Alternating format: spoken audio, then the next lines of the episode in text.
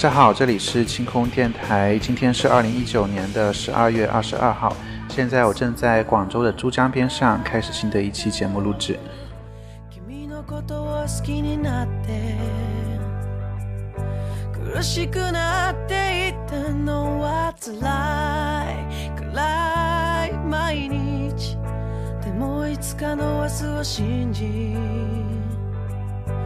用事もなく君にメールした。つれなくて内容もなくて。ただ君とつながっていることが安心って。Yeah You're rocking my heart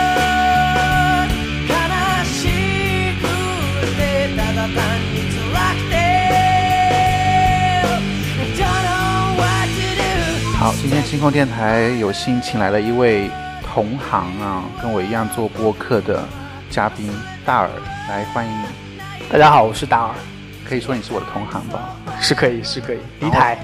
就同行相亲啊，然后是过来怎么说刺探商业机密吗？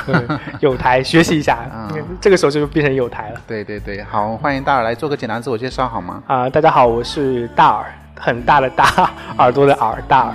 然后真的很大吗？其实也还好了。呃不不大，然后现在在也在做一个播客节目，嗯但是是比较试验性质的，叫对讲机。嗯，主要是关于什么的呢？目前还没有定好主题，就是呃主播个人的兴趣的杂谈类型的。啊啊啊！对讲的机对意思，为什么取这个标题啊？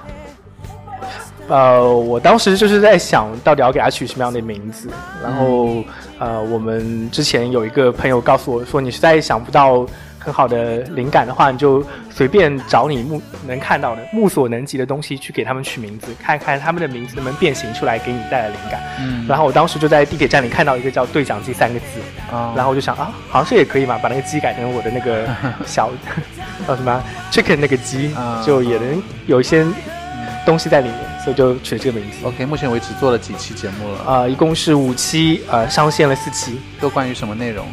很杂哦。第一期是关于呃之前有什么糗糗事的经历，嗯第二期是关于一些呃我们叫 furry，就是那种呃长毛，就是动物啊毛茸茸那毛茸茸的那个、一些二次元的内容。那期我听过啊，对对对还蛮有意思的。对，然后第三期是关于名字的事情，第四期是关于哈利波特，嗯嗯，，很杂。很杂嗯。对嗯就是你本人的兴趣就很杂，然后你想把把这些东西都做成一个播客分享给别人，是这个出发点吗？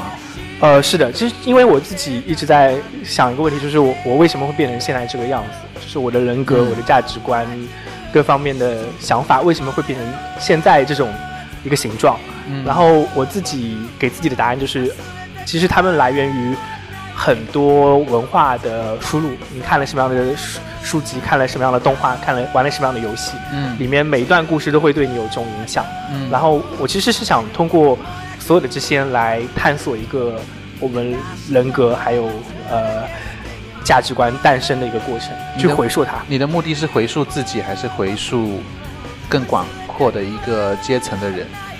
其实我我我的目的应该说是回溯自己，但是我觉得我自己还是可以作为一个样本，嗯就是我自己的故事能给别人带来一种呃一种共鸣吧。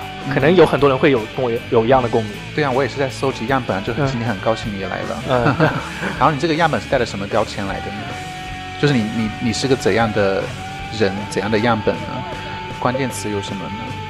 嗯，我自己给自己的样本，很多同事很多同事跟或者我可能很多朋友跟我说，嗯可能我的样本比较偏二次元，因为我其实个人最大的爱好可能是看漫画跟动画，二次元所以会贴上二次元的标签。嗯但是我我就是不是那种普通的二次元，我不是那么宅那么硬核的二次元。我本身还很喜欢一些呃像流行音乐啊，还有像文学方面的比较宽泛的爱好。就是你并不是纯粹的极致二次二次元。对，嗯、嗯 o k 嗯，还有其他的什么吗？总之，我觉得你是一个兴趣很广泛的一个人。对，嗯呃，我觉得这是这是因为可能，我觉得你喜欢是什么东西，是因为那样东西可以带来给你带来快乐跟美感。嗯然后我对于美的呃体会还是蛮多元向的。我觉得什么东西都有它美的一面，所以我能接受大多数嗯呃这种文化的样品。OK，那如果让你来推荐一，只是推荐一本书、一部电影和一张音乐专辑的话，你会推荐什么？哦，一本书，先是什么？先是第一个作品是什么？书影音吗？书影音啊，书的话我会推荐，像啊，如果是小说的话，我推荐《远大前程》。呃 那个那那个呃，狄更斯，狄更斯，写的《远大前程》，因为这是对于我来说好像有点呃预言性质，又有点 OK，有点那种呃展现我自己人生的整个一个嗯节点的一个。那个小说，在讲什么呢？他小说是讲着就是一个呃从英国的一个小乡村长大的小孩子，嗯，然后他突然得到了一笔巨大的资助或者遗产或者资助，嗯。供他去呃伦敦去上很好的贵族学校，嗯。然后他瞬间觉得自己进入了一个上层社会，结嗯。果最后的时候他发现所有的一切其实都是一场幻觉，然后嗯。我觉得这个其实很多现在很多年轻人会一样遭遇的事情，你觉得自己很独一无二，你觉得自己能攀上最高点，嗯。但其实到头来所有的一切都是幻觉。而已。这个跟你个人的人生经验有一些共鸣吗？有，呃，我我一一直以来自视甚高，我说这话好像好羞耻哦。呃不羞耻啊嗯，不羞耻，嗯，我很理解。啊、然后我就觉得好像自己很独一无二，嗯。但越长大就越发现自己非常的平庸，会嗯被那种平庸感所笼罩，然后就觉得自己将来会一事无成。你曾经觉得自己最独一无二的是什么呢？就是我的想法，因为基本上我在各个场合里去表达一些自己的想法的时候，嗯有一种语不惊人死不休的感觉，我就一定要跟别人不一样，让别人别人觉得我特殊，那是让我有存在感的一种方式吧。哦，你曾经为了不一样而不一样吗？还是那些观点是你确实觉得是这样的？我觉得双方都有，一方面是我为了不一样而不一样，另外一方面我我又对对对于那些不一样的观点是认可的，不然我说不出来。OK，对，嗯、那后来呢？后来，呃，你就慢慢变得不那么相信自己是独一无二的吗？我依然还相信自己独一无二，但是 在挣扎，在就是挣扎嗯，在平庸平庸跟那种幻对于天才的那种幻想之间的挣扎。嗯是什么让你慢慢的开始挣扎呢？呃，我我小的时候有一种可以说一下我小时候的故事，就是我小时候从来都觉得我长大以后对于赚钱这个事情是很轻松的，就我觉得我、啊我有个好脑子，我还我还又能说，然 So easy，，对，so easy。但是现在好像被生活的压力压断了脊梁，不得不去做一些自己不喜欢的事情，那就哦无法逃出这个困境里面去，正视自己是个平庸的事实。好，我很理解你。嗯好，这是这是书籍的部分，电影呢？电影的话，电影倒是挺宽泛的，因为我嗯好像、诶我我有个特点，我不看，一般不看电影两次的，呃，嗯就是看完一遍之后，我就会对他所有的印象都很深刻，嗯。所以我不用看第二次。但是有一部电影我看了很多很多次，因为它经常重播在电视里面里，《终结者二》那这不是你，这不是你主动的选择啊。但是我真的超喜欢它，啊，但你很喜欢、呃对我也很喜欢它，哦而且它带给我一种遗憾的那种感觉，因为每次电影院、电视里的电影频道在放的时候，嗯。只会放其中一部分。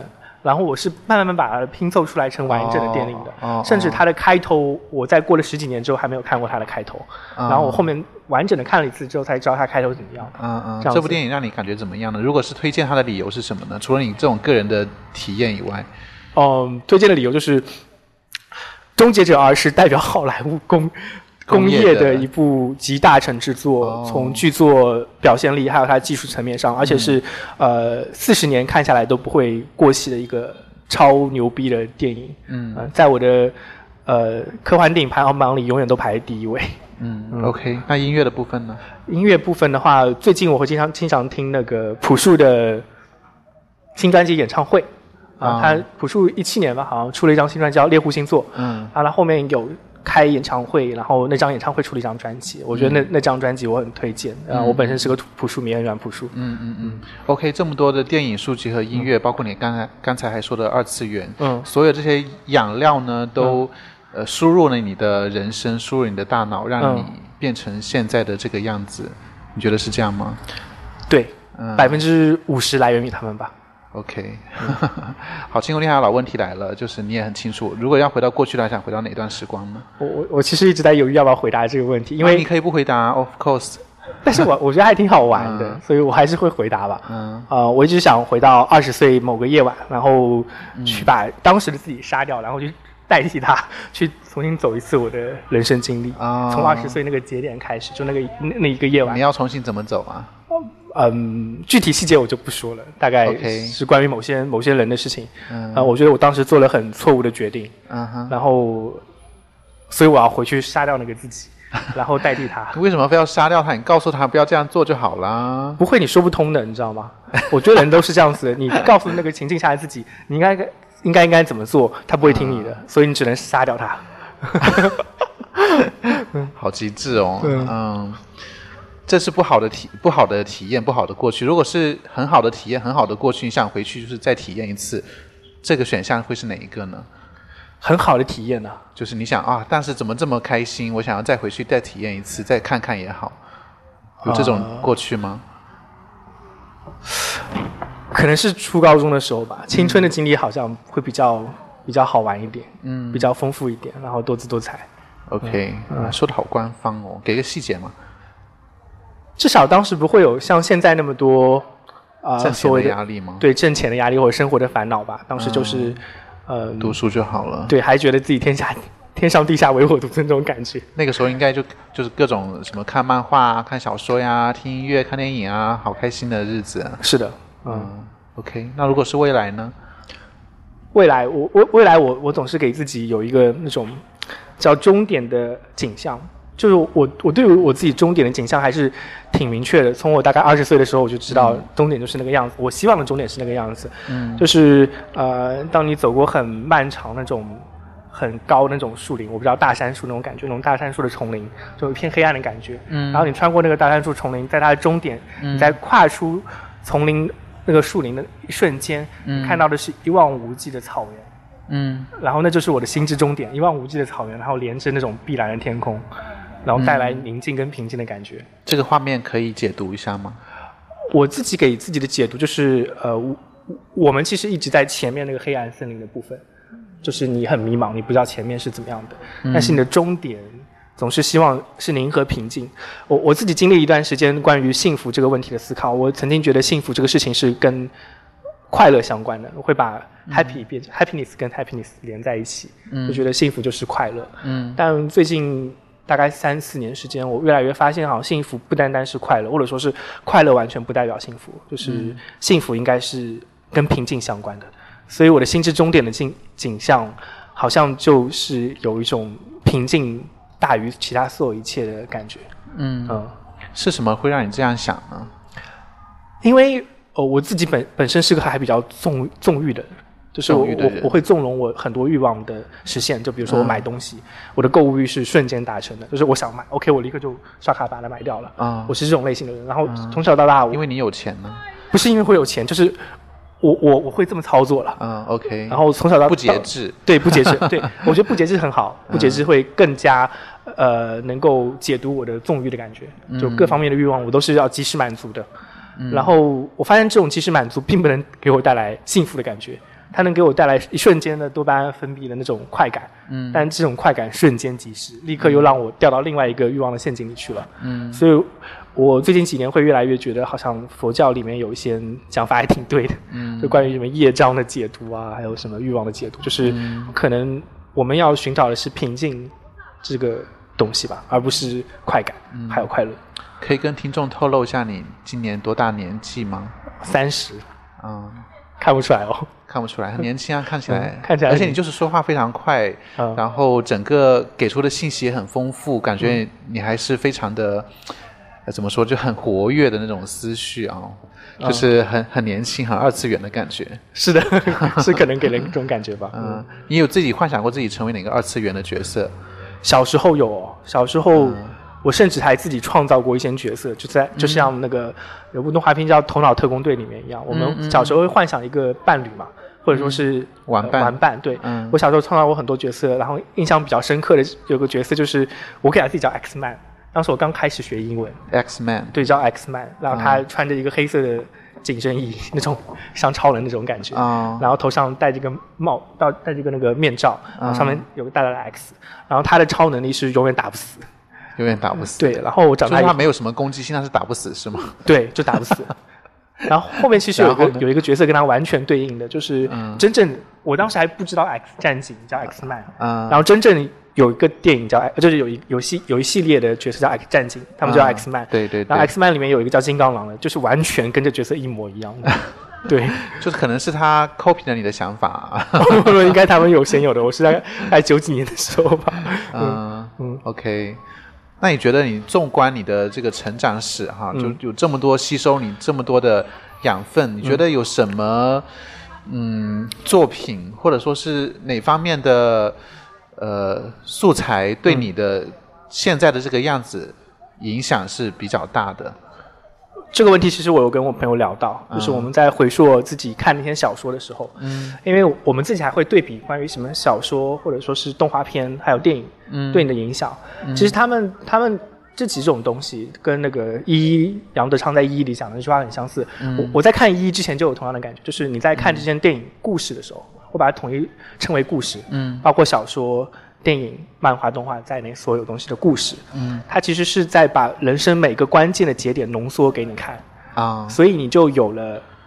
呃，嗯杨德昌只说了“经验”这两个字。他说，你看电影的时候是经历经历别人的人生，所以你的人生长度变成了三倍。嗯但是我我我当时的想法是，他是把那个重要的节点展现给你面前，嗯所以你就学会了，或者说是在模仿别人在重要节点上的选择。然后我自己的呃，对我影响最大的三本书，其实就是前面讲了，一部是《伟远大前程》，嗯另外两部是大众马的，一个是《三个火枪手一个是《基督山伯爵》。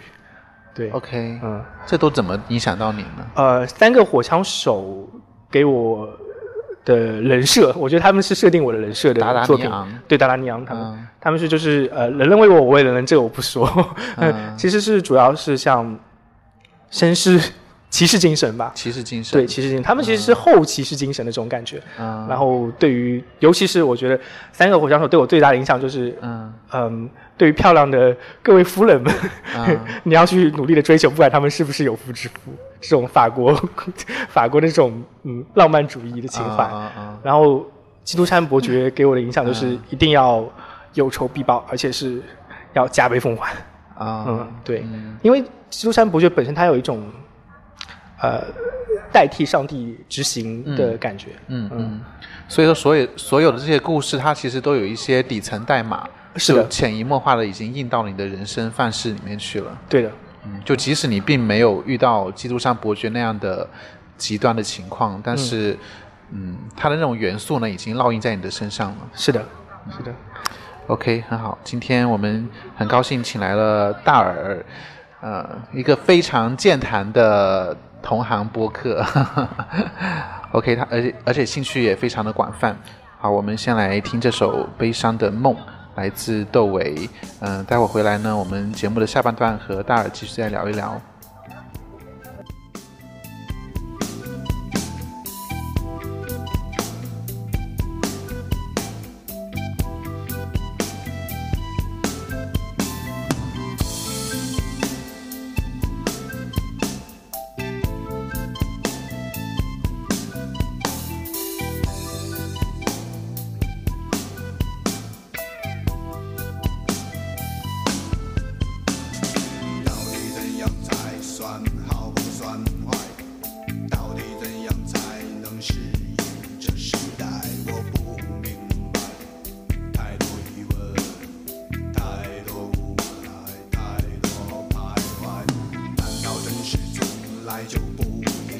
不好意思，刚才现在来补充一个问题。刚才关于未来的话，呃，你说了一个很美好的画面啊，这个是一个，呃，呃，虚幻的一个画面。如果是实际的规划呢？实际的，你觉得你在啊二三十年以后会变成的样子，可以跟大家描绘一下吗？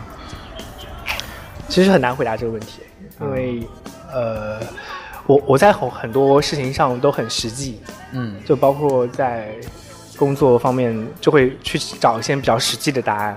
呃你要怎么做，跟什么样的人结婚，然后小孩要去什么样的学校。嗯我周围有很很大的压力，就是我我们这一代人还是有固定的范式，教你怎么成长。嗯，呃你的职业生涯要怎么样才会根据这个模式走吧？